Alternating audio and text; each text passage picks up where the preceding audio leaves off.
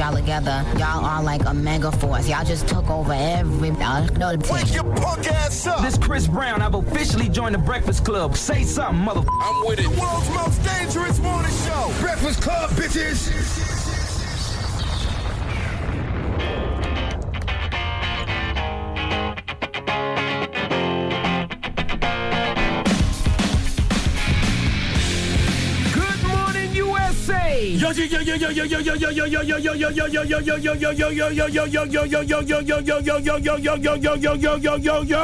Good morning, Angela Yee. Good morning, DJ Envy. Charlamagne the God. Peace to the planet. It's Thursday.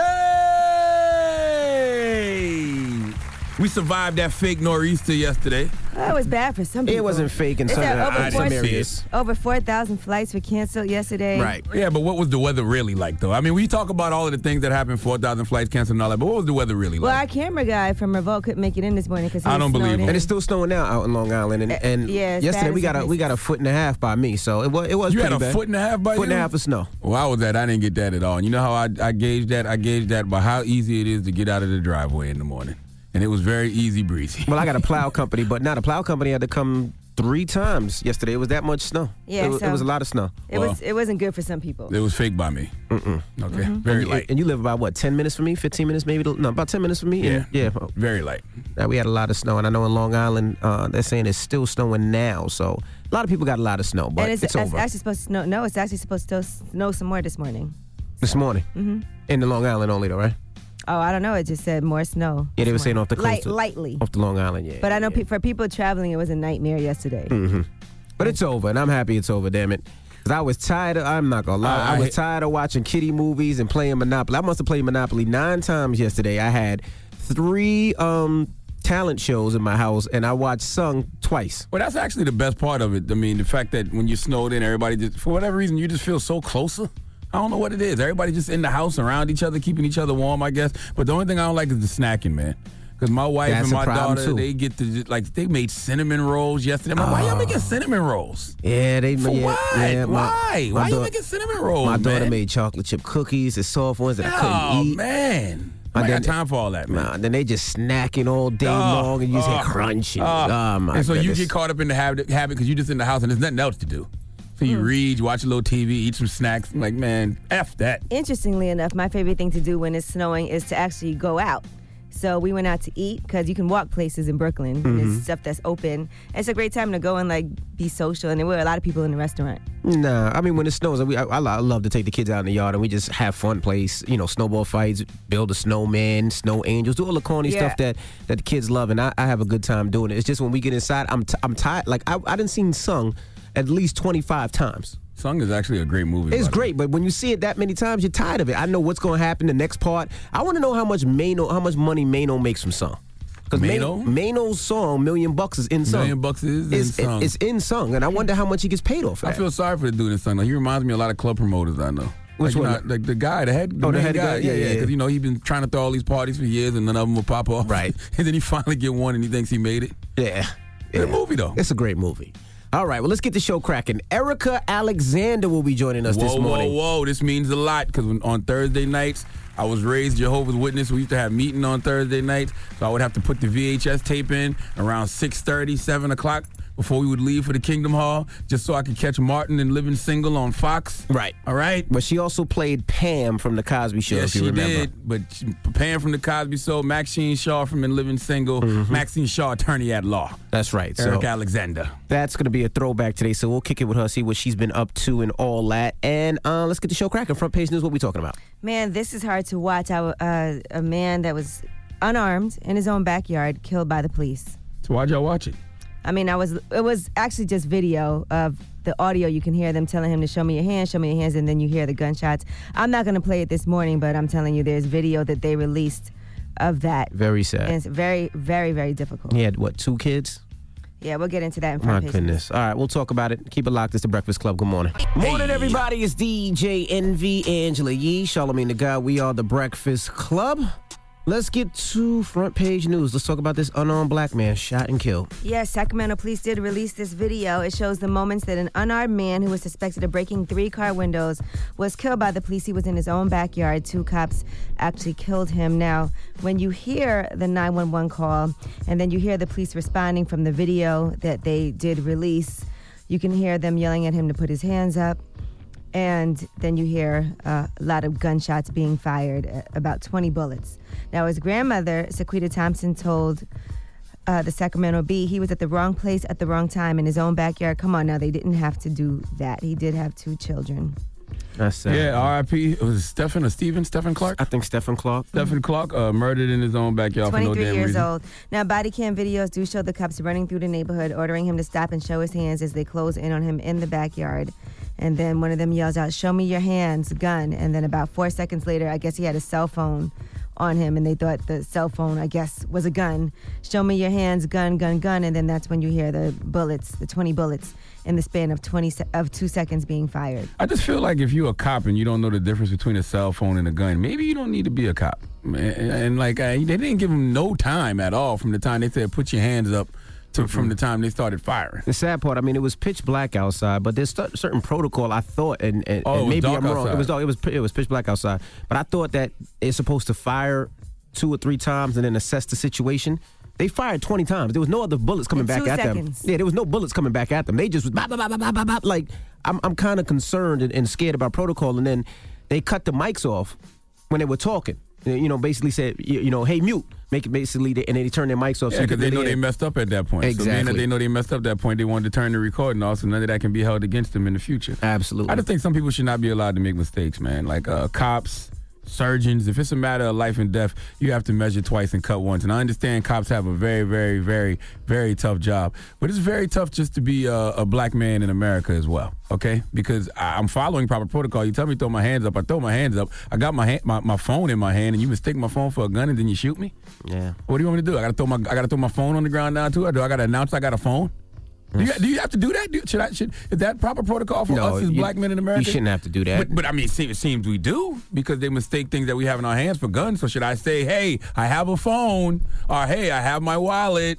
Should I say something like that It's just, to make sure? It's just super sad because even even uh, I, I, there is no even man. I, I There I- is no even. it- there is no even. And like I said, the fact that they shot this man twenty times or shot twenty rounds, he didn't shoot back, and they just kept shooting. There has to be protocol, man, and and and, and hopefully with these cameras they'll be convicted. Nah, not if they can just press mute. Now let's talk about this Austin Bomber situation. Yes, Mark Anthony Conditt. He recorded a 25 minute confession and killed himself in a final explosion. We told you about this. Uh, he had been terrorizing with package bombings in Austin for weeks. He's 23 years old. And in that recording, there was still no motive, so they don't know really the reason why. What they did find in his cell phone was him describing the components of the seven bombs that he built and the one that he used to kill himself, authorities believe. And he detailed the differences among the bombs. He did not make any references that suggested he was involved with terror groups or that the bombings were hate crimes or anything like that. They still don't understand why he did what he did. Did the cops get a chance to shoot him, or they didn't get close enough? No, I think he Well, he blew blew himself, himself up. up. He blew himself up before they got a chance to get close to him to shoot him. Yeah. Okay, 'Cause he's that's somebody who deserved to get shot. Yeah, well, he blew himself up. Even better. All right, well, that's front page news. Get it off your chest. 800 585 1051. If you're upset, you need to vent, hit us up right now. Maybe you had a bad night, a horrible night, hated the snow, or maybe you just want to uh, tell them why you're blessed. 800 585 1051. Get it off your chest. It's the Breakfast Club. Good morning. The Breakfast Club. Let's go. This is your time to get it off your chest, whether you're man or blessed. Say it with your chest. We want to hear from you on the Breakfast Club. So if you got something on your mind, let it out. Hello, who's this? Hey, this is Zoe. Hey, mama, get it off your chest. Um, I'm just calling in about what you guys was talking about earlier about the black guy getting killed or shot like 20 times by the police. Talk to us, baby. that like that's nothing new. I just want to know when are we as a people, as a black people, going to stand up and when are we going to fight back? Because it's like we're protesting violence with peace and it's getting us nowhere. And then they tell us to give it to God, a God that they gave us. When are we going to realize that we are the God that they're trying to, you know, destroy? What do you I don't think suggest? Right? I realize. I suggest that we as a black stop saying if Black Lives Matter, then it's time that Black Lives Matter. If, if you know, they're not saying Black Lives Matter. If we're going to stand up, let's stand up. Let's do something. Let's stop talking about it. Let's stop getting mad that they're killing us. Of course, they're killing us. Let's take what was rightfully stolen from us anyway as a people. Like, why are we bowing down to our own stuff? We're, we're, we built this, we built this, and then we're getting killed for it. It doesn't make sense. Have a good day, my love. Hello, who's this? Hey, this is CC from 757. Hey, Mama, 757. Get it off your chest. I'm upset about the uh, Stephon Clark's murder. Mhm. Um, I want to know when is enough enough? When when are we going to recognize that we need de-escalation training in our in our police uh, uh, department? Right. Um, I, I'm really upset that it this year alone over 200 plus murders due to law enforcement. Yeah, I'm sitting here thinking, man, I hate when things like this happen because these are one, these are those times where I really don't have any any bright Nothing to say, ideas, right. and so it's just like kind of frustrating. But I'm I'm sitting there thinking, like, I know cops have other weapons. Maybe they should reach for that other weapon first. Like you don't always have to go right for the gun. The only problem with that is they'll always say I felt like my life was in danger and I had to protect myself. That that's that's what they'll always say. But i in this case, it's just crazy because the man had a cell phone in his hand. Correct, but we also have Mohammed Noor, uh, who murdered the Australian woman, um, and he's Oh, he got charged with murder. He got charged with murder. So, does does Blue Lives Matter only when you're a white Mm-hmm. cop? True. Word is born. Black cop killed the. He was black, right? The guy. He was black and the. I mean, the woman was He Australian. but- Ethiopian. Ethiopian. Correct, he was Ethiopian. He got Yeah. charged with full fledged murder. Now, when the hell do you see cops get charged with murder? Right. Right. with with with no, it, it was less than nothing, no coverage on that at all. It's just, you know, it's like from like it was supposed to be. From he did he did wrong. He was supposed to go to. He's supposed to get charged for that. So now, do we expect for these officers now just to get off as usual? It's like a band aid. You keep ripping it off, and you don't Yeah. heal from it. They scared of us because we black. We scared of them because they cops. And right. It's going to be a constant cycle of blood and murder until something something breaks. Get it off your chest. 800 585 1051. If you're upset, you need to vent, hit us up now. It's The Breakfast Club. Good morning. The Breakfast Club. Pick up the mother, mother phone and dial. This is your time to get it off your chest, whether you're mad or blessed. Say it with your chest. We want to hear from you on The Breakfast Club. So you better have the same energy. Yeah. Hello, who's this? Hi, this is Kurt Lee from Boca Raton, Florida. Hey, good morning, Mama. Get it off your chest. Oh my God, you guys are so awesome. It's all positive vibes. I'm out running every single morning. I run, and I listen to you guys. So, you know, you keep me company, and I appreciate it. Ooh, I can hear you running right now, boy. I like right. this kind of dedication early. Thank in you, the Mama. Oh, you guys had a good day. All right, boo. She's going hard. You know how hard it is to talk to people while you're running? I know. I appreciate that. I, I respect that. Hello, who's this? What up, gang? Big Chalk with the toe sucker. How y'all feel? Toe sucker, what's up, Hey, man? Get it what's off up, your chest. sucker? Yeah, so I heard Charlamagne talk about aliens the other day, so I'm gonna do something about aliens with a little different voice and do it better than his. You ready? Okay. Hey, hey, yo, this is Crazy Carl the Crackhead. Yo, an alien broke into my crack house the other day and took my crack, so I shot the mother effer before he got back in his spaceship. I, I don't know. I love I don't know. I love our listeners, I don't- man. I don't our know. listeners are just authentically themselves. I don't know. Good, bad, stupid, don't even matter. I, I, I just don't I know. appreciate every single one of y'all. Hello, who's this? Philip Wonder. Hey, what's up? Get it off your chest. Just want to shout out y'all, the Breakfast Club. Been a big fan since like the beginning, and want to project some positivity. Thank God for blessing us all this day, for waking us up. Thank God for our family. And can I drop 16 right quick? No, man. You see, you were so positive, All right, let's go, let's you just go. I wanna hear it. you just insult the Hurry whole up. world. Nothing in this world could hold me back at times life acts so coldly. Facts at times like this heart is frozen, overdosing to ignore emotion. God. The trees are blazing and snow is Yo, yo, yo, I ain't had my tea yet, man. I ain't had my green tea yet. You know what I'm Oh, saying? I ain't had goodness. no breakfast. You know, the black men still getting shot and killed out here Mm. because cops think that they got guns when they got cell phones. Like, I ain't got time can for this rap? yet, I don't- man. Why does everybody think they can rap? I don't know because for 20, 30 years, that was the only way out of the hood. But it's a lot of different ways to get out of the hood now, man. You don't have to just rap, man. My Please goodness. stop. All Stop right. already. Get it off your chest. 800 585 1051 if you need to vent. Yeah, we got rumors on the way? Yes, we are going to be talking about Amber Rose. She's not too happy about people judging her son. We'll tell you what he got excited about and her going off. All right, we'll get into that when we come back. It's The Breakfast Club. Good morning. The Breakfast Club.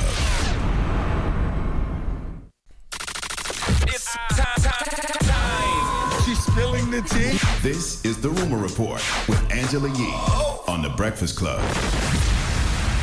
And before we get into that, we should pat ourselves on the back because Michael Blackson and Georgia Rain have gotten back together. They did. Yeah, she actually sent me a little thank you message. Oh, they got back together. She posted, I agreed to dinner at my favorite restaurant and $10,000 cash app. Instead, I got an all you can eat buffet and a $100 Victoria's Secret gift card. Well, see, you All know, right. the Breakfast Club with our unorthodox ways, uh, we do make good positive things happen. There you go. Yeah. So now they are dating again, and she did send a little thank you, boo. So when- but when y'all break up again, don't blame us for anything. Look, we did our part. Yeah, we, did did our our part part. Yeah, we're good. All right. Now, Taylor Swift sent concert tickets to Amber Rose for her son, Mm-hmm. for Sebastian, and he was super excited. Check out Amber Rose giving those tickets to a baby Bash. Taylor Swift sent that to you. Really? Yeah. For real? She did. Open it up. This is gonna be so exciting. And guess what? what? She gave us tickets to go see her in concert. Really? Yeah. Oh my god, she sent me a letter. Yeah, say thanks, Taylor. Thanks, Taylor. Thank you, Taylor, for this unseasoned chicken. Don't kid, don't give your kids unseasoned chicken. Nah, that's man. so dope, man. He's a, uh, a Taylor Swift fan. That's a great thing. Right. Well, Absolutely great. apparently people started coming at her son for being excited about Taylor Swift tickets. And Why? She, I, I have no idea. So she went on a rant. She says, Shout out to all of the hyper masculine men and ignorant dumbass women that will call a five year old gay for liking Taylor Swift. Whoa. This is why young kids kill themselves, and this is also why our society is so effed up. Liking a certain type of music will not make you pick your sexuality, you dumb Fs. P.S. My son just got accepted into the most prestigious private school in LA because he's smart as F and creative as F, like his parents. We allow him to be himself. He can listen to whatever music he likes, he can like whatever color he wants, and we let him be passionate about whatever his little heart desires. We don't make our son live by society norms. That's why he's so special. And she goes on to say, regardless if he's gay or straight, when he gets older, he will be around the most amazing, loving people that will support him no matter what. He also has more money in his bank account than any of you trolls could even imagine. Well, I want to help you with this one, Amber. But see, I like Taylor Swift 1989 album, uh, and but people think I'm gay, so I'm not the best person to uh, to chime in on this. But And I will- can't, I can't say nothing. Yeah, but I will say, uh, do you raise your kid? F what these haters got to say on social media. This era lives their lives trying to satisfy other people's demands, and we have learned to live by other people's points of view because of fear not being accepted. But f all that. Do you raise your kid the way you want to? End the story. Do Nothing you? Absolutely. Nah. He, lo- he, lo- he likes it. We love it, man. Now, Kanye would never get his kids tickets to see Taylor Swift. Nah, that wouldn't happen now. All right, now let's talk about Braxton family values. We told you yesterday that Tamar has not been wanting to promote the show Mm-hmm. Mm-hmm. because she doesn't like the way that Vince is portrayed on there.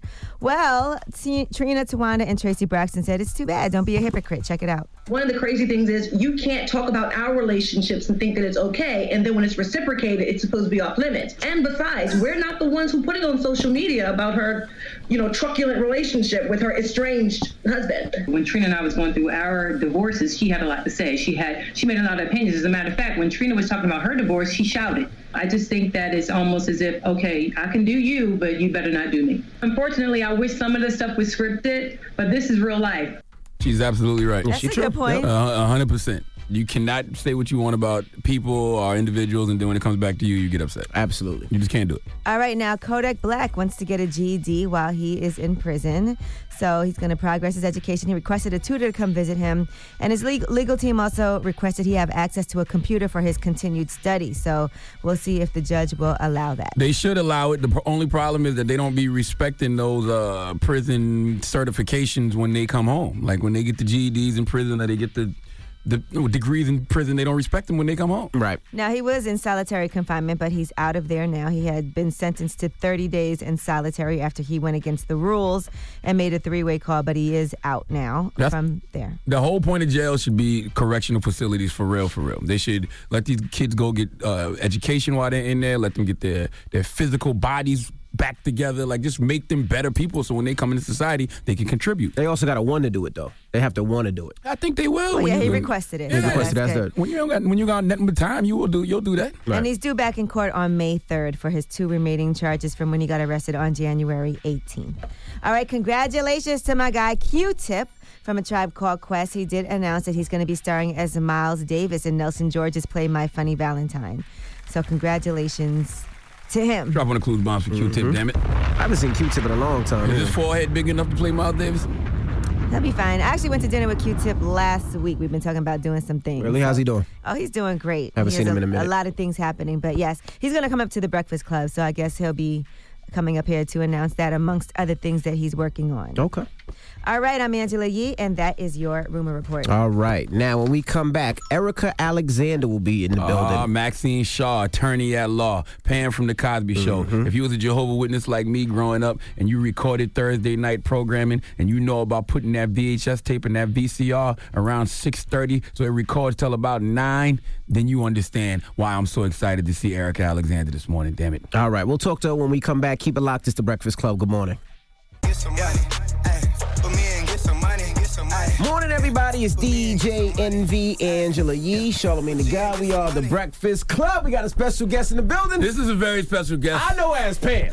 I don't know what you call her. I call her uh, Maxine. You call her Maxine. I Yeah, call her I mean, I know her real name too, but I'm saying, yeah. I call her Pam from the Cosby Show. Yeah, you call yeah. her Maxine from Living Single. Yes. But her real name is Erika Alexander. That's Welcome. right. I answer to it all. And thank you so much. It's a pleasure to be here. Yes, we're Thank excited you. to have you. You don't Thank understand what I had to go through on Thursday nights to see you. No.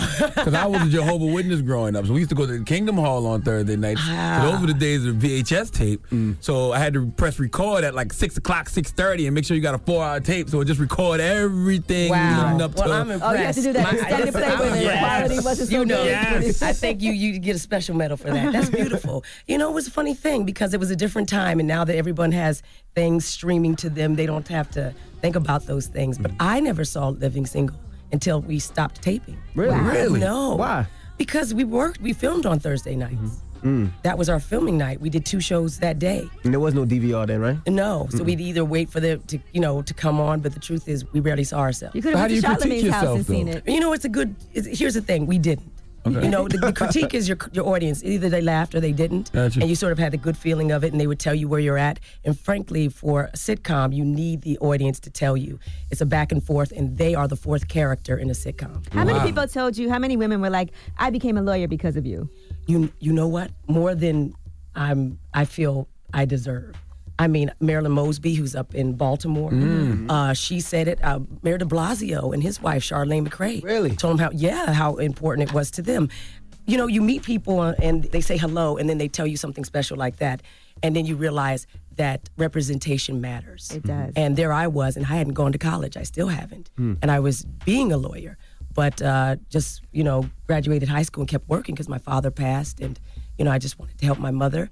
And here I was helping people go to college and become lawyers. That's why we need more shows like that on TV. I know we have Blackish, but the reason I went to Hampton is because of Hillman. Like, it made me want to go to college. Exactly. Yes. I mean, and you know, and I watched uh, Hillman and Whitley and all of them and wanted to go to college. Different world, uh-huh. And I was in there. But you know what? Things don't always work out that way. Right. And I was glad that I could help my family. But uh, there you go. It was what nice. happened though? Because around that time, black characters on prime time was so positive. Maxine was a lawyer. Different World had the kids. Yes. Cosby Show was a doctor and a lawyer. But then it was just like, oh, let's flip the switch and show some negative representation. What happened? I don't know exactly what happened. I think racism happens. There's an institutional, structured racism and bias and prejudice in people's minds. And I think even after the huge success of Cosby Show, uh, two Different through seven, World. different Living world, Single Martin. um, yeah, um, Will Smith's show. There was no reason for them to to digress or go and divert themselves to that. But that's exactly what happened, and you can only say that you know it's you know showbiz is monitored by real people, and uh, that's not only did that happen, they segregated television. In fact, they got rid of mostly black cast shows from 2000 till until like Shonda Rhimes started to show up. There was, you know, I want I, I don't want to discount Bernie, uh, Bernie Mac Bernie, show. Bernie Mac show, and then there was uh, uh, uh, Chris Rock's. Everybody Chris loves Chris. everybody everybody yeah, loves Chris. Chris, yep. But for the most part, just nothing.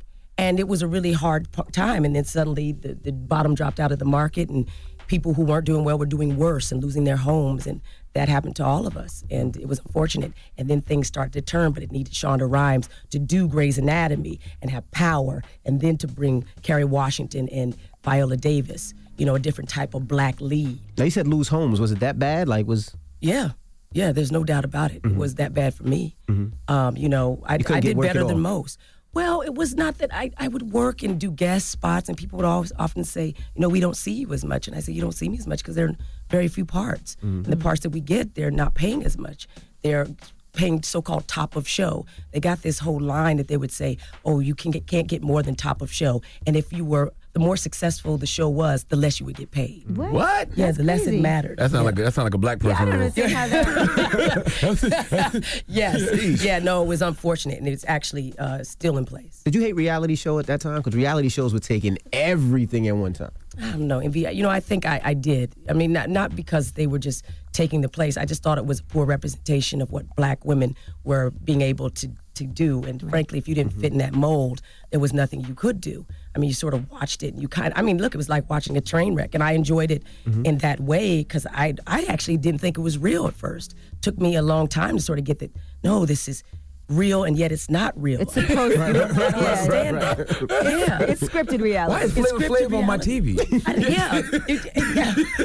You remember that? Yes. Yes. Fascinating. I mean, you know, but that's a whole time.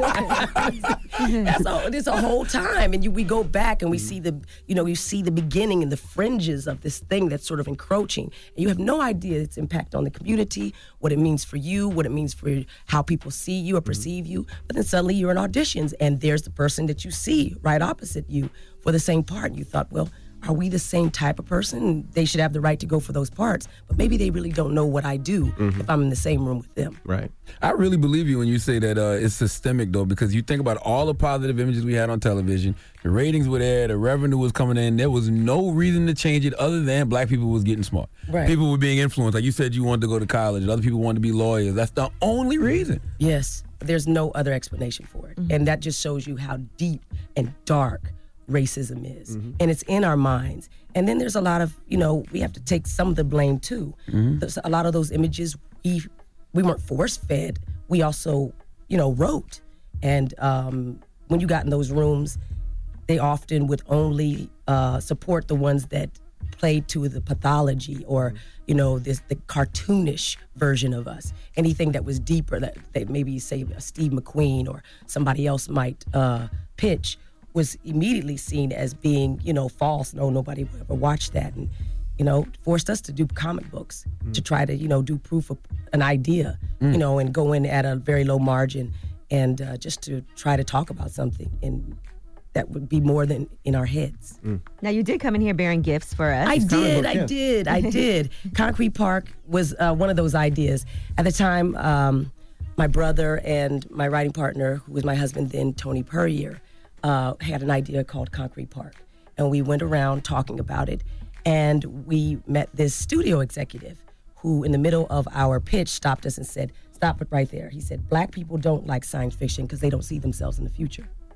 We looked at him and we're like, What? Don't tell me what black people like. I know. Can you imagine? Because- right. You know, and, and, and, and he went on to tell this whole story about it. But, you know, for whatever reason, that was his thing. And Tony stopped him and he said, Well, let me tell you something. For black people, the past is painful, present precarious, but the future is free. We always create the future. That's why you have rock and roll and the blues and jazz. He says, We're the aliens that you took from across the ocean to rock your world and make your t- planets twirl. And by the way, there's Samuel Delany and there's Octavia Butler and uh, the number one star, num- um, science fiction star in the world was Will Smith. He clearly didn't know what he was talking Right, about. clearly. But that's at the head of a studio to tell us that two two black people who we thought knew better. And uh, Was that Josh that's what we Whedon? Rap again. Oh no, That wasn't him? no, that Oh, okay, wasn't okay. him that said right. that. In fact, Joss Whedon and Sue called me Yeah. to do Giles, Got you, got which you, is got a. Buffy uh, spinoff. Okay. No, he's he's one of the good guys. He's one of the Avengers. Got you. You know, but I don't start calling white allies no, Avengers. no, no. But whoever Avengers. said that, you know, I'm going to dedicate a book to him one day. Oh, and gosh. and but I'm saying it forced me to create a new skill set, Mm-hmm. and I think that that's good. I mean, you get tired um, in this business. I've been doing this since I was 14. You find different ways to recreate yourself Mm-hmm. and be able to have a conversation that's beyond any one character or show. And you can't do it if you don't have the opportunities, or more importantly, if they're um, they're, they, they just don't exist. So we did the comic book again to just show people this is what it'll look like. And then we came out in 2013. It was one of the best American comics. And Forbes said it was one of the best graphic novels in mm-hmm. America. And we're still out there doing it. And now the world has changed. All right, we have more with Erika Alexander when we come back. You might know her from Pam as The Cosby Show or from A Living Single. So keep it locked. It's The Breakfast Club. Good morning. The Breakfast Club. Morning, everybody. It's DJ Envy Angela Yee, Charlamagne the Guy. We are the Breakfast Club. We have Erika Alexander in the building, of course, actress. She played Pam in The Cosby Show. She was also in Living Single. Now, how did you get on The Cosby Show? That would have been just in between ninth and 10th grade. Wow. And um, like just after 12th grade, I went around the world with the Royal Shakespeare Theater Mm-hmm. and did the movie in Paris, came back, did a play at the Public Theater with Joseph Papp and uh, Gloria Foster. It was his last play before he passed. And Camille Cosby saw me in that play Mm. and kept, uh, the story goes, kept telling uh, Bill Cosby to come see not only Gloria Foster, and she was the woman in the Matrix who says, have a cookie, you'll feel right as rain, light skinned woman. Uh, she said, you have to see um, um, Gloria and this little girl. And I was the girl she was talking about. Wow. I had already auditioned several times for the Cosby Show. You should know that, and um, never got a role because you know I was right in that great age group where I could have been Malcolm's girlfriend or uh, Tempest's girlfriend or Lisa Bonet's friend, but never they, had they found a place. They kept saying, "Oh, we'll find a place for you." And by the way, back in the day, that was the only game in town. You know, you, there was no other place for a young person to be or audition. So A young um, black person. yeah, Young- young black or person, any black, black, really, but young black Mhm. person. There were really no shows. Maybe Roseanne had a few things that going on, but uh, I got a call. Could you be at his house in um, uh, two hours? And I showed up. The casting director was there, and he told me he created a role for me. Wow, and it was Wow. called Cousin Pam. I remember when you first got on Cosby Show back in the day. It was like you brought that hip hop edge to the show, and I was wondering was that was that planned, or was that just you? Because at the time hip hop was on the rise, so I didn't know if Cosby was trying to inject some hip hop flavor He into the might have, but I think what happened. It's funny that they would choose me from Arizona to, to be hip hop. And I think you know they just saw the dark skin, and you know Mm-hmm. you, you say, oh, that person will give us the other side of the tracks. The, the show was getting a lot of criticism for being unrelatable, and so I think he wanted to bring in another character who wasn't uh, a high middle class wage kid Mhm. who would show you know what it was like to live on the other side. He chose me. I'm kind of a very um, tame version of that. Mhm. I, I, there was no way on the show you would come in and be doing all that, and that wasn't his vibe. So, But it seemed natural though. Like it seemed edgy for Cosby. Like it was like when I saw it, I was like, oh yeah, she one of us. I'm glad you, know? say that. You and your friend. I what was I it? thought it was a bit unnatural, but and I was playing the part. What was your best friend on the show? She was in Lean on Me. Charmaine, Charmaine. There you go. Yeah, that was Lean on Me, Charmaine, Right. Karen Malina White, and we and you know what? And thank God they brought them. Not only that, Al Payne, Mm-hmm. because uh, Payne, really they gave. I don't really know if the writers knew what to do with Cousin Pam, and I think it was kind of sort of given to them like, okay, now go. And so when they gave me a posse to be with, it gave me a storyline. Gotcha. Because I sort of just would float around and be, hey, cousin Claire, how are you doing? Can I set the table? You know, come on, not real. so they gave me them, and then we had something to do. Now, with everything going around with Cosby, did you see any of that? Because I was just thinking about when we were talking, we were talking about Blackish in high school. Cosby, even as a, a, a father now, I do a lot of the stuff Cosby does back then. Like I remember having my, my daughter on my leg and I'm shaking her back and forth because I remember that from the show. Yeah, yeah, yeah, I remember I knew you were talking about. Even the acting stuff that he did, baby. I make my kids do acting things because he kind of raised me as a second dad. And you do So- Zerberts, maybe? I do Zerberts and all that. Yes, that's Yeah, so- true. So did you see any of that? Nothing wrong with doing anything his character did. Okay? his, char- his character. Heathcliff Yes. Huxtable. Okay. That's true. Um, yes, uh, for me, it would have been James Evans Mm. of Good Times because he was most like my father was hard. He would whoop you. You know, I was afraid of my father, that type of thing. Bill Cosby was like the best version of what a black, black dad could be. He would talk to you. He would actually say what was going through your mind. And I don't know, a lot of growing up, a lot of children didn't get talked to. They weren't seen as individuals Right. with a, a, a- a- autonomy. So he gave people autonomy psychologically that was freeing for the black community to sort of say there's a different way to relate to children. And yes, I saw that, and I was very much influenced by it. Did, you see, this sinister energy that Lisa Yeah, was Bonet? gonna Did you feel allegations. You know, unfortunately, I see, you know, he wasn't who we all thought he was, and it was Mm. disappointing. And it's not only regretful, it's painful. Um, I think I saw things that I thought were cruel at the time, Mm. but I had also been raised in a cruel world. Mm. You know, I, I really had been. So you could, you kind of talk yourself into things and say, well, you know, that's how adults are.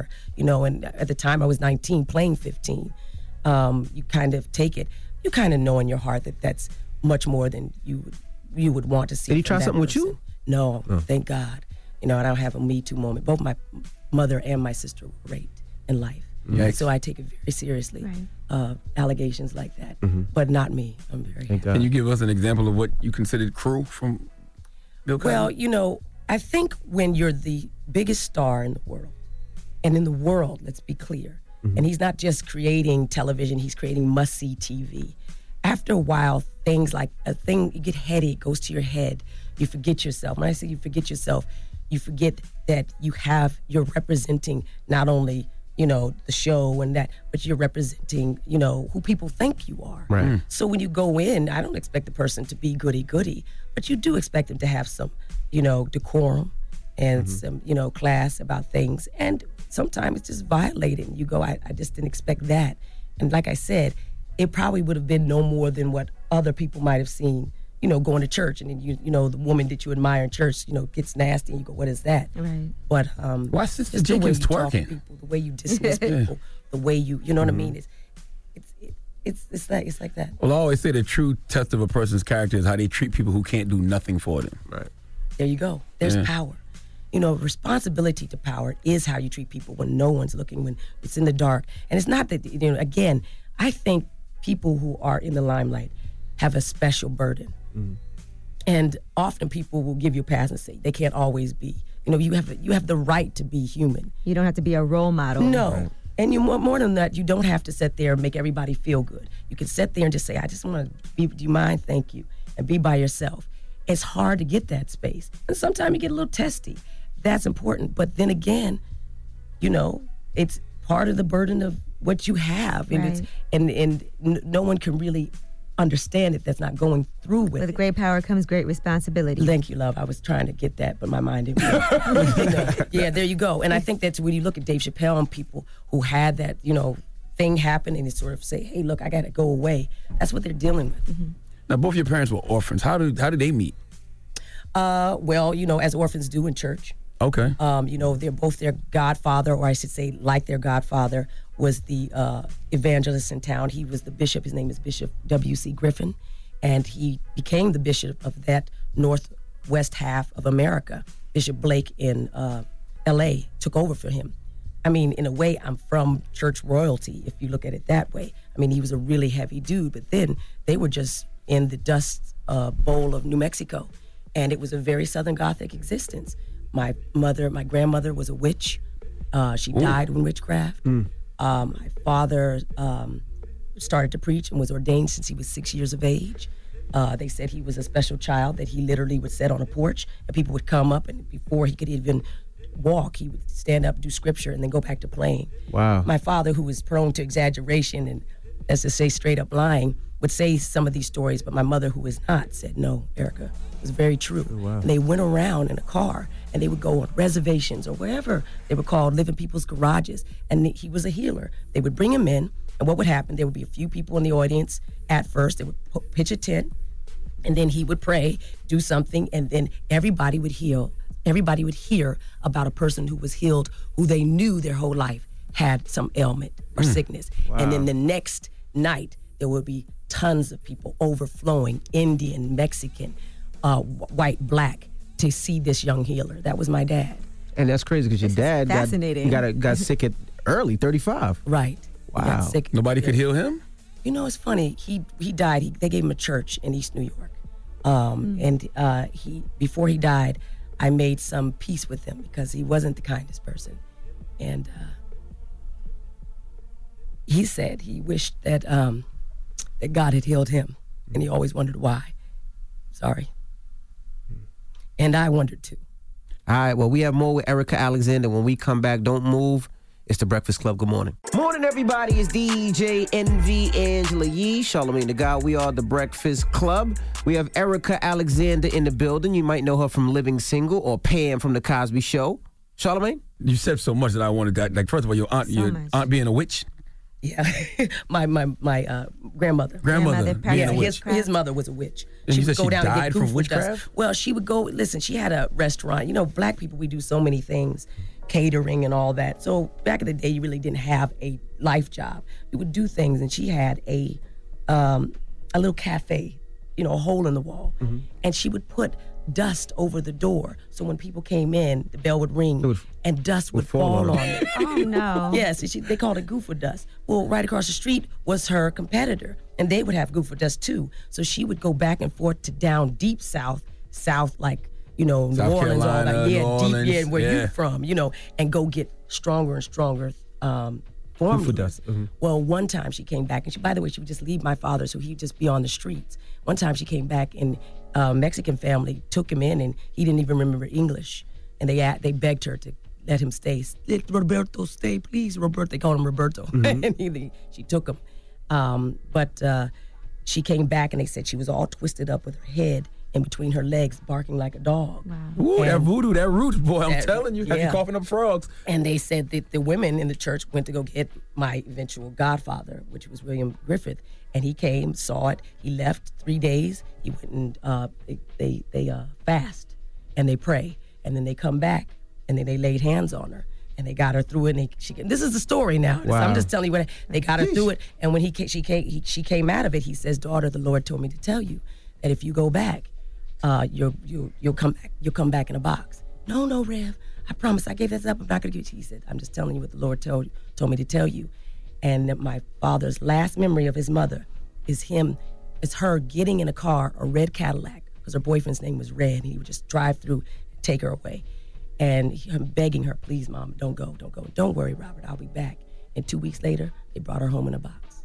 Damn it, So have you ever wanted to put a little dust on somebody? Like when, when friends stole the idea for living single, did you want to throw any dust on that? Yeah, yeah, that would be nice. I wish I had some dust. I put a lot of dust on people. That- Goodness yes, gracious. you know, put a little over the White House door. Uh, you know, I don't know. The White you House know. Just slip by everybody. I, by the way, when he made them comments about Haiti being a whole country, I was like, somebody gonna catch him. You, I heard you see that. Somebody That's gonna get him. No, you're right. I didn't think about it till you said it. They ain't get close to him yet. That's all. yeah, he well, ain't you know, walking the right probably store. already happening. Yeah, yeah, you're right. You know, that's right. that's in the coming. He made that happen. Mhm. They Yeah. just probably, you know, speed bump, you know, forcing it through like fuel. What do you think about all these reboots they're doing, just to shift gears for a second, of television shows? Uh, are you into it? Are you thinking, okay, I'd love to see Martin or The Fresh Prince or Living Single or anything like that reboots? Well, I don't know, Angela. Listen, here's what I think. I think it's great. People are nostalgic uh, for you know things in the past, maybe for a good reason. It happens. Um, but for me, I always try to be honest and said if my film and television career had been a lot better, I might not have any problem dipping my toe back into that water and going and doing Max the Max character. Um, but for me, I, I life is so time is so finite. You have so little time. I, I I think I just want to see if I can do other things Right. and see you know if I can get people as happy for me or you know into a different character or in a different way. So I mean that's my goal now. Mhm. Never say never. I, I enjoyed them and this wouldn't be because I didn't have a good time. Just a matter of, you know, I, I just I just know that yeah, maybe because my I, I do come from orphans and my father did pass that you don't get tomorrow. Right. Today Wow. is it. Is, is it true that the character of Maxine Shaw wasn't supposed to be a regular? No, I was supposed to come in every now and then. She was, and that's why you, she always saw her. The good news is that she was the only one who could afford her own apartment, which I really liked. Really you know, nice being place, She was way. really nice, exactly. But she ate other people's food, so that helped offset the cost. but uh, no, I was supposed to come in every now and then, and it turned out that they saw in the pilot that the audience really liked the ensemble, and um, I didn't know that, you know, and it wouldn't have mattered to me. I, I'm used to being an ensemble player, so if I'd come in every now and then, then that would have been the gig. But uh, it just worked out that it, they knew what they had and they wrote toward that. Because the show was built around uh, Kim and Latifah, right? Exactly. Latifah and Kim had a deal. I think they even had the same agent. They had the same agent, I think, as Yvette Lee Bowser, who created the show. And I think they put it together as a package. Um, I don't know if Kim Fields did, but I was like, T- TC and I were the last two people they added. We were born on the same day. We met in a hotel. Um, We had auditioned for it, and I guess one day or two days after y'all, no, one a day after they cast us, there we were doing the table reading, and we were up on our feet. How did, how did you feel about Friends ripping off Living Single back in the day? and was it true that Living Single was supposed to be named Friends? Yes.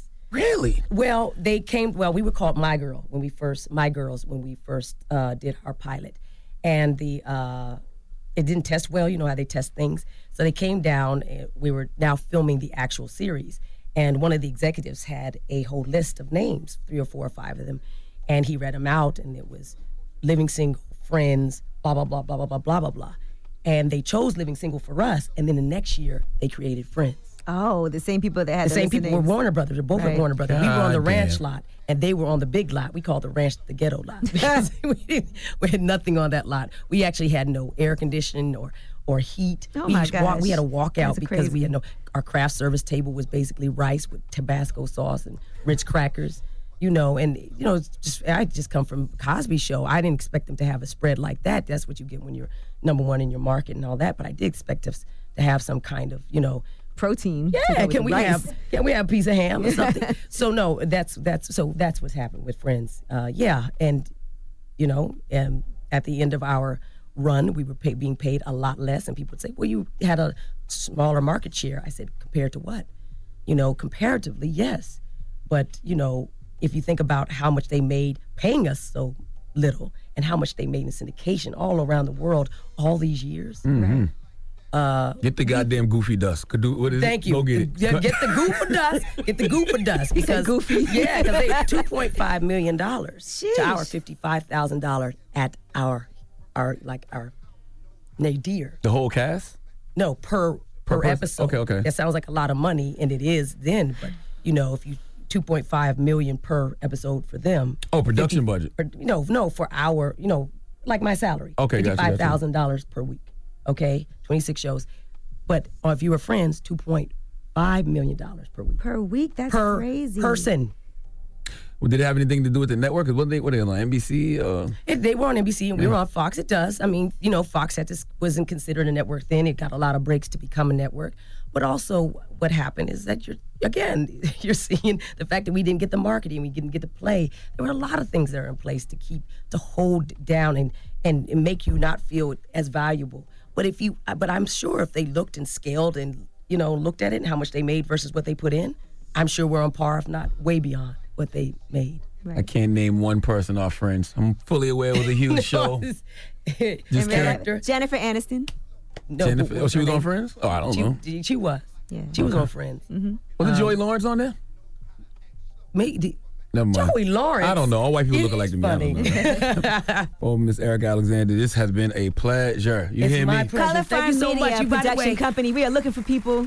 yeah, we're looking for you. And thank you so much for all that you do because you have to know I watch all your shows. Thank you. I mean, Thank you everything for is having no taste. online. No, no, no, no, no. I learned so much. And I really am fascinated about how you get to be young uh, people of color here and talk to people about things, current events, and also be kind of, you know, uh, digging and all that stuff. Mm-hmm. It's really uh, a sharp, you know, to be sharp and you have to be on it all the time.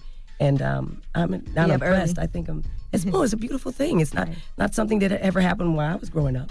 You know. Oh, well, So that it's means a lot. And hopefully that means a lot. Congratulations on your book and Thank you. all the things that are happening with you, and congratulations on everything. Yeah, hopefully Yeah. that means a lot to kids who watch too, and they can say, "Oh, I see a lot of people always hit us up like, oh, I want to do something like the Breakfast Club, or I want to do radio. You guys inspire me." Representation. It is a big deal. Representation. It does. No, it, it more than matters. It's it's changing people's lives. Thank you. All right, thank you. I can't wait to see uh, what you do next. I know you got some fire scripts you sitting Well, thank you. I'm I'm doing the best I can. I better take my vitamin. I'm glad I was here. It's Erika Alexander, y'all, the Breakfast Club. The Breakfast Club. Everybody is DJ Envy Angela Yee, Charlamagne the God. We are the Breakfast Club. Hey, salute to Erika Alexander for coming through this morning, man. Dropping the cruise bombs for Erika Alexander. Good Maxine throwback. Shaw, attorney at law. She's Okay. popping. Dope throwback, dope Yes, throwback. My spirit is full after talking to Miss Erika this morning. Uh, that full interview will be up on Breakfast Club YouTube page. Somebody just tweeted me and said, "How come the grip, the best interviews get the shortest airtime? All the interviews get the same amount of Nah, airtime." that's not So true. Yeah, they all get the same airtime. Full airtime. interview will be online later. All right, well, let's get to the rooms. Let's find out what artist got robbed in the studio.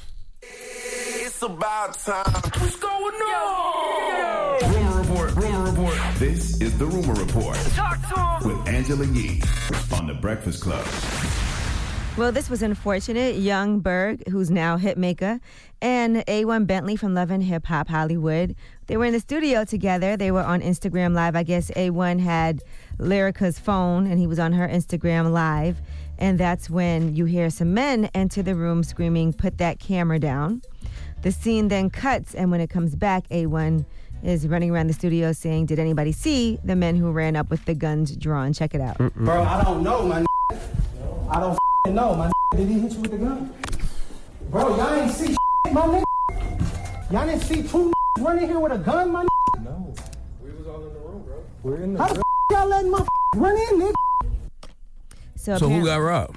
I Seemed guess- like Young Berg. hmm Yeah, Young Berg and A1. I guess, and that's that they were showing their jewelry and stuff like that while they were on live from the studio, and that kind of. Well, anybody can get robbed. Anybody can Yes, get they it. can. Uh, they shouldn't be getting not in the studio. That should be locked down a place where they can feel like they can work and be safe. I didn't know Young Berg was still the hip hop pinata. It was a point in time when Young Berg was the hip hop pinata. Like people was hitting him up and like chains was falling out, money. They was getting a lot off him, but I didn't know he was still doing that to Young Berg. Well, A1 is planning to sue the studio. He believes that it was an inside job. So they said an intern had actually been in the studio. When the intern left, they propped the door open. And after one minute or so after the intern left, that's when the men came in with the gun. So they believe that it was a setup. Where'd that happen at? What city? I'm sure L.A. Yeah, I'm not sure where they were. Hmm. But yes, so all of that is online. Because he asked him, he was like, "Did, did he hit you with the gun?" And Young was Bird like, said "Yeah." yes. Yeah. All right, XXXTentacion has asked to be let off house arrest, and the judge has just granted that. That was because they said the last few months, these will be his first steps toward complete freedom. He's going to submit to monthly drug tests and report his travel as well. So now he wants to be able to work and make some money. So he wants to abide by the same probation terms he was subject to prior to his most recent charges in the domestic violence case. So now he's able What to. happened with those charges? Did he ever get found guilty? I think he's still pending. That's why he was on house arrest and he still has to go to court and everything. So mm-hmm.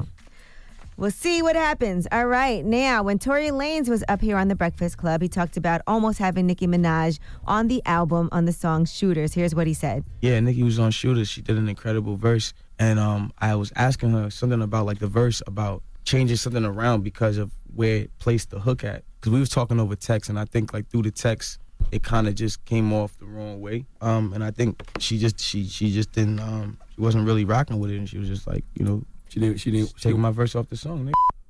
All right. Mm. Well, now that verse has surfaced. I love that record, by the way. Shooters. Yes, the song Shooters. Here is Nicki's verse. All I wanna do is go out trapping with the girls. They say we bad, I say we some murderers. Shouty say he got enough to pay for all my bitches. Shouty, is you down to get that to all my bitches? Oh, I came in, I just pulled it off the lot. I ain't talking ball, every baller want a shot. I get 'em rock like a Pyrex in a pot. Tell me if you copping, cause it's backups if you not. Man, it could have been. She she should have rapped. Like, I it should have been harder. I like it. I think she, I think I'm- should have rapped. I mean, the shoulda second part where she started off singing was cool, but I want to hear rap. yeah, rap. That, that sounds He could have just asked for another additional verse, maybe, but I liked it. I don't know. That's just me. All right, Tina Turner. She has forgiven Ike Turner. Now, we all know that What's Love Got to Do with Its story. When Tina Turner met Ike Turner, she was only 16 years old. They got married, and he was constantly uh, slapping her. He admits to punching her, her, to the yeah. ground without thinking, but he says he never beat her. Isn't that beating someone? You said what?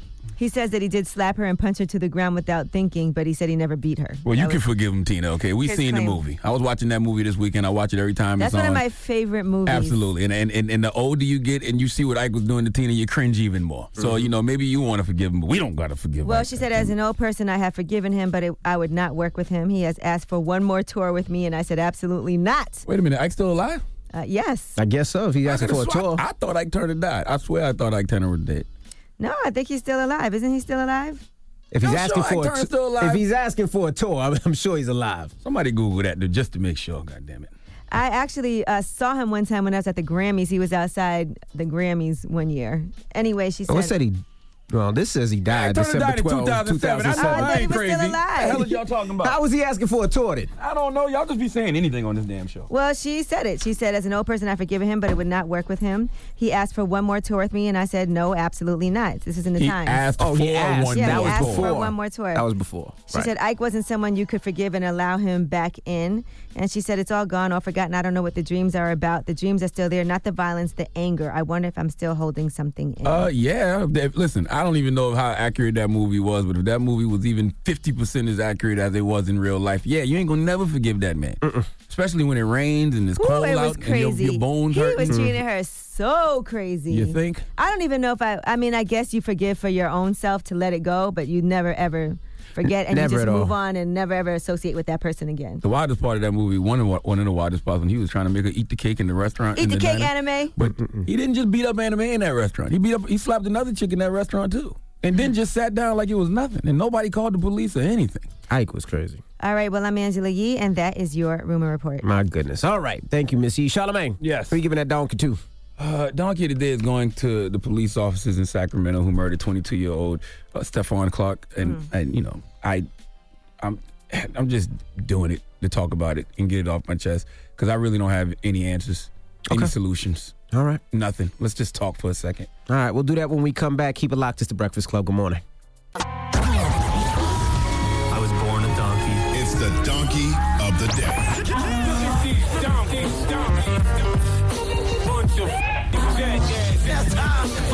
the donkey of the day. That's pretty fun. Charlamagne the devil. Possibly. the Breakfast Club. Yeah.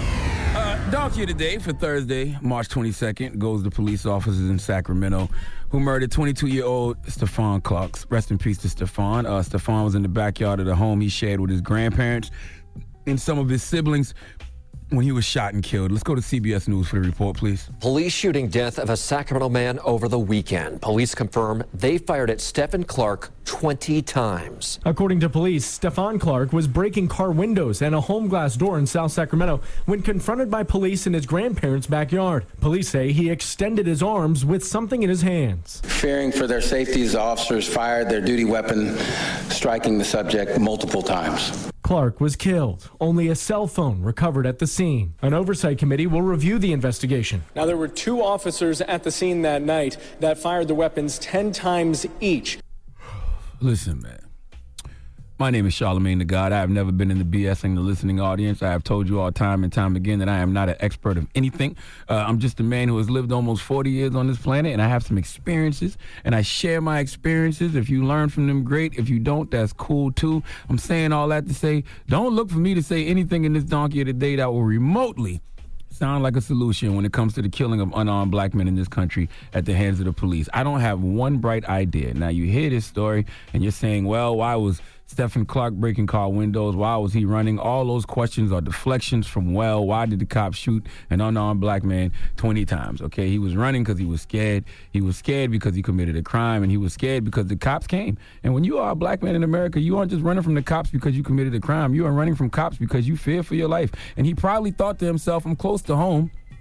Home is truly where the heart is. Your own backyard is where you're supposed to feel the most comfortable. So Stephon probably thought, let me get home and then I'll surrender. It probably felt like a safe space for him to surrender to the police. But little did Stephon know that the cops he was dealing with couldn't tell a gun from a cell phone, which always seems to be the case when a black man is involved. If you have a cell phone in your hand and you know you're black, cops see a gun. If you have a remote control in your hand and you're black, cops see a gun. If you are holding a large cup of lemonade from Chick fil A in your hand and you are black, cops will see a gun. So I don't have any answers on how to avoid getting shot by police. It's really the luck of the draw. And I don't even believe in luck. I just know that if a cop draws his gun and you're a black man, you're lucky you don't get shot. Mm. Okay? I I mean, these kids who shoot up these schools always just get arrested. For some strange reason, a black man committing petty crimes like breaking car windows sparks more fear in a police officer than a white kid who shoots and kills dozens of people. Look, I don't know. Okay, I have not a clue what to say or what to do about any of this anymore. Uh, I can't stop being black, and I don't want to. Okay, it's a lot of fun. All right, it's a fun, anxiety-filled experience being in this melanin, and I wouldn't trade it for the world. I just don't understand why people, including law enforcement, are so terrified of it. Okay, the cycle has to break, and it has to break soon. Cops are scared of black and brown people. Black and brown people are scared of cops. Scared of the cops.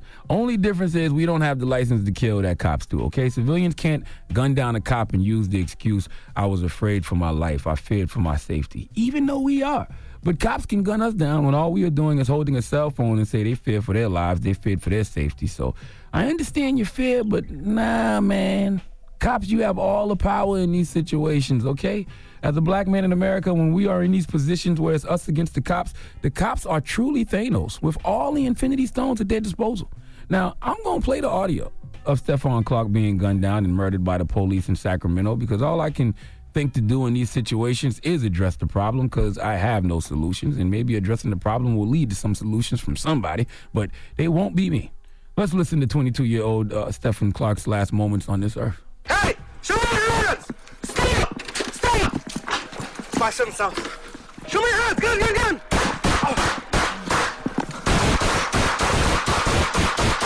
Five seven shots fired, subject down. Show me your hands! See your hands. Five seven, he's down. No movement. We're gonna need additional units. We can't see the gun. Hey, can you hear us? If you can hear us. Can you hear us? We need to know if you're okay. We need, we need to get you medics, but we can't go over there to get you help unless we know you're you don't have the weapon. We're gonna need uh, CPR stuff. Rescue master CPR. Of, of course you can't see the gun. How can you see what doesn't exist? And I hate when they call CPR and stuff. You just fired 20 rounds. CPR for what? Don't act like you care about my life after you fired 20 rounds. Asking someone if they okay after you fired 20 rounds and they not moving. I, I don't know, man. Maybe they've been watching too much Luke Cage on Netflix and they really think black people are bulletproof. Okay? I have zero answers. All right? I'm at the point in my life where I think they just ask us to put our hands up so they can get a clear shot at our chest. Okay? And when a cop asks you to put your hands up, that's something you have to think about too, because I really don't want to make any sudden movements. It's just I I I don't know. It's just frustrating to say the least. And that's really saying the least. Uh, okay? his poor family. R.I.P. to Stephon Clark, and uh, please give the cops in Sacramento who murdered this young man the biggest hee haw. That's very sad. And, and what I don't understand as well is I, I thought there was a protocol for police shooting. I thought at least there was a protocol that if they shot, they shot three times and then assessed the situation. But they shot twenty times. There was no there was no shooting back. I'll be honest with you. I think three times is too much. It's just crazy. Fire warning shot, and that's that. All right. All right. All right. Well, thank you for that donkey today. Up next, Ask Yee. 800-585-1051. If you got relationship advice and need any type of advice, you can call Yee right now. Phone lines are wide open. 800-585-1051 is the Breakfast Club. Good morning. The Breakfast Club. Everybody, it's DJ Envy Angela Yee, Charlamagne the God. We are the Breakfast Club. It's time for Ask Yee. Hello, who's this? Hi, good morning. This is Gary. How are you? Hey, Gary, how's it going, brother? I'm doing well, Envy. What's your question for Yee? Um, I uh, caught my my wife cheating. Uh, I've been with her for 11 years, and we've been married for a year and a half. And I'm was contemplating um, suicide at the time because I thought she would never do it. But uh, I'm still struggling, trying to find out if I should stay with her or not. I really love her, and I don't want to leave, but it's every day that I want to leave. Right. Um, well, first of all, I'm glad that you didn't do anything like commit suicide because we would hate to not have you here on this planet with us. And I'm sure there's so many people that love you and care about you that would hate for something like that to happen. It would affect them so much. So you can't make rash decisions like that just because something terrible has happened in your life. And just know that other people have gone through what you've gone through and made it through that. Yes, this is my second time going through this with my last wife, and I feel I, feel less worried like I'm doing something wrong. It's definitely not you. I'm gonna be honest with you. Cheating is a very common thing in relationships, and you should never blame yourself because of somebody else's indiscretions. It seems more like issues that they have. And I'm sure everybody in this room can attest to the fact that we've all been cheated on, right, guys? No. I ain't never been cheated on Never by my cheated on. wife. Cheated on my girl when she was in college when she wasn't my wife. I Right. can't relate to what you're going through, brother, and I don't want to feel your pain either. Uh, um, Charlamagne, it, it hurts every day. I'm still struggling now, man. Yeah, Charlamagne, he was contemplating killing himself. I mean, I don't could imagine, but You asked, you asked me a question. I gave an answer. What, You what- got what you gotta on, do though. is you gotta you gotta remember that it's not you, and what you have to do is you might have to go to church, you might have to go get I some do. therapy, I you might have to talk to somebody. But you, do you have any kids? I have a lot. Well, there, there you go. There- There's no reason to lose your life when, when so many people depend on you and so many people care about you. You got to remember that. Yes, and as sir. far as your wife is concerned, has has she apologized? Do you forgive her? Is is she trying to make right? Um, it's it's up in the air. I mean, she doesn't say the word. I'm sorry. She just she shows with her actions. That's what type of person she is. Are you staying think- with her? I think I- well, he's I- he's contemplating whether or not he should stay with her. But what I think you need to do is, first of all, focus on you. Okay, before you even can figure out what's going to happen in this relationship and how to move forward, you need to fix yourself and focus no. on being confident in yourself and knowing that what someone else does does not define you; it defines them. So she has some issues that she needs to deal with. She has a lot of proving that she needs to do to you because if she cares about you and she loves you, she would not want to hurt you in the way that she does.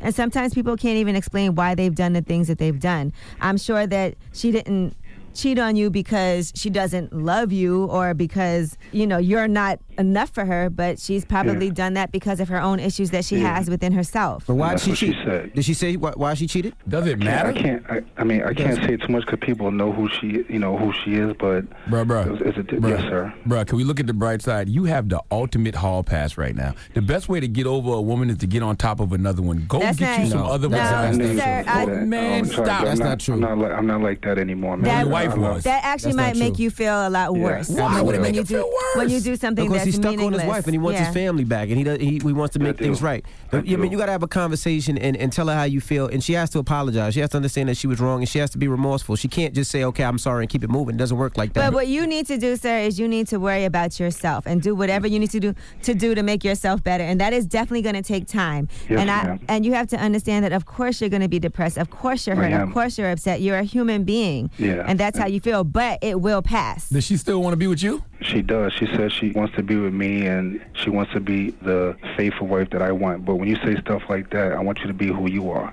Hey, man. I, Just I- take just take your time, and no matter what it is that you do, you don't have to make a decision right now. And the only way that she can prove herself to you is by time. So it's going to take. It might take years for you to take feel like years, you can yep. trust her again. And but if she's said. dedicated and willing to do that, and that's up to you whether or not you want to allow her or give her that opportunity to Absolutely. prove herself. It's completely up to you. But in the meantime, you need to do things that are going to make you feel better about yourself, about your life, Yes, to like get your women. confidence back. Whatever it is that you have to do for yourself, you need to take the time to do that. You need to be selfish, and know, by being I, I don't know selfish, how to be. hmm Go get gotta other learn. vagina. It's not going to be easy, but it'll take time, and you'll get through it, brother. and work on your mental health as well. Work on your mind. Work on your, Um, all of those things. Okay, I still feel sometimes I still want to. I don't want to be here, but I have friends and family that helps me through it. And I promise Well, you, good as soon as you get some other vagina, you'll feel better. I don't and, know and about as far that. as your wife, the best No. apology is change behavior. So she can say sorry, but she got to stop popping that poom poom for other goons. And All I just want to say one last thing. Just think about things that you've gone through in the past. You said your ex-wife um, cheated on you as well. You got over that, right? I did, but I was in the hospital. It took a while. And you got through it. So I- all I'm saying, all I'm saying is, it does take a while, but you will get through it. You'll it get through does it, take time, and you have to make sure that you're here to make sure you get through it. How'd you get over your ex? You got over your ex by what? Getting with another woman, right? I did not, Charlamagne. How'd you get over her then? Through the grace of God and in the hospital. No doubt. And after a while, you got with another woman, right? When he, when you're ready, you can do make whatever Yeah, I'm decision not- I'm that you not- want to I'm make. not trying to rush to do that. And also, today is my birthday. Well, happy birthday, brother. Man, where you at so I can send you a prostitute? Where you at? Where, where you live at? And my, and my mother died on my birthday as well. Oh, eight years Lord, ago. you know what? I'm going. I'm All leaving right, the brother. room. Well, you know what? God bless you you. know what? Uh, we're gonna nice put you on hold, man, and we, we're gonna take your number and check up on you, man, and make sure everything is good, man. All right, and um, I'm glad you and your wife are doing better too, um, Envy. And I uh, thank you for everybody on that show. But- you but- have a good but- day. Hold on, hold on the line. Don't think about up. it. Me and my wife, we, we've been going through it for six years, and there's ups, there's downs, but we push harder and we both try to make it work. And, and I do what I have to do as a man to show that I'm sorry. And Envy actually had a situation where he too had to go to the hospital. Yeah, sometimes things happen, but we're gonna put you on hold, all right? All right, thank you both. You both have all. You guys have a good day. All Hold right, on, brother. Happy birthday. It's that man' birthday. He need a drink and a prostitute. My Okay. I wish I was his homeboy. We just gonna have some fun today. 800 585 1051. You got a question? Call it now. It's the Breakfast Club. Good morning. Yo, G. Morning, everybody. It's DJ Envy Angela Yee, Charlamagne the Guy. We are the Breakfast Club. Now, on the line right now, we have a young lady that called a couple of uh, weeks ago. Her name is Ebony. Ebony, hello. Hi, Envy. How are you? We're doing good. Now, last time you called, you needed some advice. You wanted a raise, and Yee helped you out, right? Yes, she did. All right, so Ebony, let's do a little recap. So you called up and uh, explain what happened. So I called you guys. I actually called you guys Wednesday, February 21st, because I reported myself. So I asked you, after I asked my boss, boss for was raised. You had gave me that advice. You told me what to do. You told me, um, Well, hold, well, hold on, Ebony. Ebony, we actually have the clip when you called in last time, so let's play it now. I just started this job. I took a pay cut to come to this job. Uh huh. Um, I was making fourteen fifty at first, and then I took a pay cut, like a two dollar fifty cent pay cut. This is our third month of being open. It's a fast food industry. I never worked in fast food, so this is something new to me. I'm always doing like receptionist or a call center. So my boss is giving, he gave three people a fifty cent raise. Uh-huh. And I feel like I need a raise. Like he keeps talking to me about it, but he still haven't like gave me a raise. But what is it that makes you feel like you deserve a raise? My hard work. I was the only manager there. I trained everyone. Then he was bringing people on, starting off at 13, higher than me. What you have to do is set up a meeting with your boss. So this is official sit down of you sitting down to ask for what it is that you feel that you deserve. Make sure you have a list and documents of everything showing why you deserve that raise. What are your responsibilities? How have you gone above and beyond those responsibilities? Offer to say what is it that I need to do if you feel like at this point in time I'm not going to get a raise. What do I need to do to earn that raise? Or are there additional responsibilities that I can take on so that I can make more money here because I have been putting forth all of this extra work.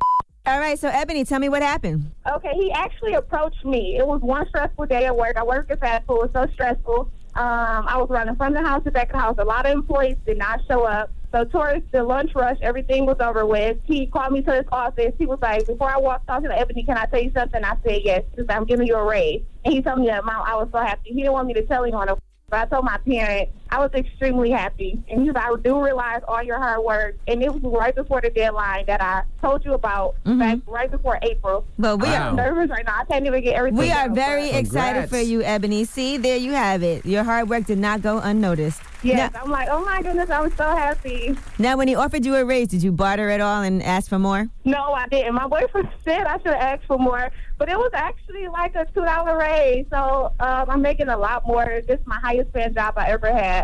So I, my boyfriend was like, you should ask for more. I'm like, I think that was worth it. And then I'm starting my own business also. So All right, Ebony. Well, we're very happy and proud of you up here on the Breakfast Club. You're a go getter, so we're really, really happy. And that's why no matter what, when you're working a job, even if you feel like you're not getting paid what you should be getting paid, you always got to put forth the best effort because you never know who's watching and what can happen from it. No reason to do a job and agree to do something if you're not going to put forth your best effort. Yes, that's so true. Life is what you make it. If you hate your job every day, you're gonna hate your life every day. There you go. All right, Ebony. Congratulations. I'm Congrats, glad you're happy. Thank you. All righty, mama. Thank you. I love you, Charlamagne. I love you too, boy. All right. Ask Yee, 800 585 1051. If you got a question for Yee, you could call at any time. Yee, we got rumors on the way? Yes, we are going to talk about Princess Love versus Brandy. We gave you the story that they did not show up to Princess Love's baby shower because they had an argument. Well, now it seems like Princess Love thinks Brandy's being phony. Okay. We'll talk about it when we come back. It's the Breakfast Club. Good morning. Morning, everybody. It's DJ Envy, Angela Yee, Charlamagne the God. We are the Breakfast Club. Happy Thursday to you and yours. What's happening? Let's get to these Happy rumors. Thursday. Uh, Princess Love, Brandy, ding. The wackest in the game right now will have to be. Jesus Christ. This is the Rumor Report with Angela Yee. Wow.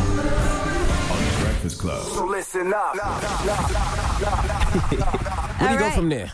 Well, we told you before about Princess Love, and she had her baby shower. Brandy and her mom did not show up to the baby shower.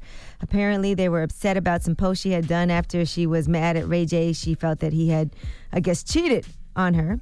Well, Brandy did do a post. Congrats to my brother and sister on their baby and baby shower. I'm very excited to be an auntie. So sorry I missed this moment with the both of you. I had a show in Hampton, Virginia on the same day, but I'm so glad I was able to push my flight back for the gender reveal the day before. There is nothing here but love. And no matter what anyone says, we are family and we will always be. That's when Princess Love responded, STFU posting this. I should post what you just text me. So I guess that's her way of saying that Brandy's not keeping it real. It's lying. Yeah. All right. She probably is. More than likely, fronting for the gram. yeah, fronting for the gram because she probably didn't like that negative press about her not showing up to the baby shower. Yeah, and she probably think that by posting something, people will be like, "Well, no, Brandy doesn't hate Princess because if she did, she wouldn't have posted this." All right. Well, I think Ray J's coming here next week anyway, so we'll ask him about all of that. All right, Rich the Kid. He is married, and you know Rich the Kid from the New Freezer song. I keep trying to get you guys to New do the Freezer. challenge. Yeah, Yep. the song with I'm a him. grown and ass man. Kendrick. I'm not doing no free challenge. Anyway, apparently he's married uh, to a woman named Antoinette, and she is now asking for full physical custody of their two kids. And she wants joint legal custody and spousal support as well because they want. She plans to get a divorce. Now, previously, she had posted on social media that he was cheating on her with a number of different women, and she also had accused him of domestic violence back in 2016. So. Uh, the reports are that they do have one child together, but she accused him of cheating with people like Blac Chyna, India Love, amongst other women. All right. That's a nice little roster. You know what I'm saying? If you're gonna go out, go out blazing. You know what I mean? I'm sure he don't want to go out blazing. Hey man, if you're gonna go out, go out blazing. It's a nice little roster to have. You know. All right, SZA. She is now uh, talking once again, and she actually has done this before about leaving music and saying that her next album will be her last album. She said, My world got so much smaller so fast. I have so much to write about. I feel like I'm in a cage. I'm making the best album of my life for this next album, and I know that because it's going to be my last album. I hope that's not true. I hope it's not true too, because SZA is super talented. She is. She it, writes for other people. Her album was incredible. I know if she says this next one is going to be even better, I can't even imagine what that's going to be like. But maybe what she means is she's not going to do albums anymore. Maybe continue to write. By the way, everybody that we've ever heard say say that has continued to put out more music, and the one person who never said that and stuck with it was Lauryn Hill. Okay, so if you're gonna do it, just do it. All right. Well, don't forget the Control version, the deluxe version of Control is coming out sometime this year. So there'll be six new songs on that. Mm-hmm. Mhm. So you'll have that as well as another album on the way. Now, Kanye is having some issues about using the Yeezy name legally. For whatever reason, he has that name trademarked for his shoes, his footwear since 2013, but he abandoned the trademark for other clothing items besides shoes just last year. And another company Mhm. in China actually seized that opportunity and they trademarked the term Yeezy Boost for their clothing products. So now there's some issues with Kanye trying to get that name back. He refiled for an application, but they're saying another company has that trademark now. Well, that's that'll be a quick fix. He could call it. Yeah, he does so many different things. They, people care about the sneakers. They, they But I'm sure he does. You also don't want people to bu- buy something else called Yeezy. That's They not, not really gonna buy nothing from other, other than Adidas and Ye. He, he's good. He's good. All right. He also has the Yeezy dating app, and I've been seeing this for quite some time. I, I don't understand this. Is that his app or is that somebody else using his name? Now, it got started by a fan on Crowdfunder uh, named Harry Dry. He said, I've been building a dating site for Kanye West fans for the last month or so, Mhm. and I'm very close to finishing it. I just need a little help with the final development marketing. And that dating app uh, is not open to fans of Taylor Swift, just so you know. So if you're a Taylor Swift fan, you cannot go on this Yeezy dating app. But um, bump. All right. Well, I'm Angela Yee, and that is your rumor report. All right, thank you, Miss Yee. Shout to Revolt. We'll see you guys tomorrow. Everybody else, the People's Choice mix is up next. You want to hear something at DJ Envy? Call us up right now, 800 585 1051. Get your request in, and I got you, all right? It's the Breakfast Club. Good morning.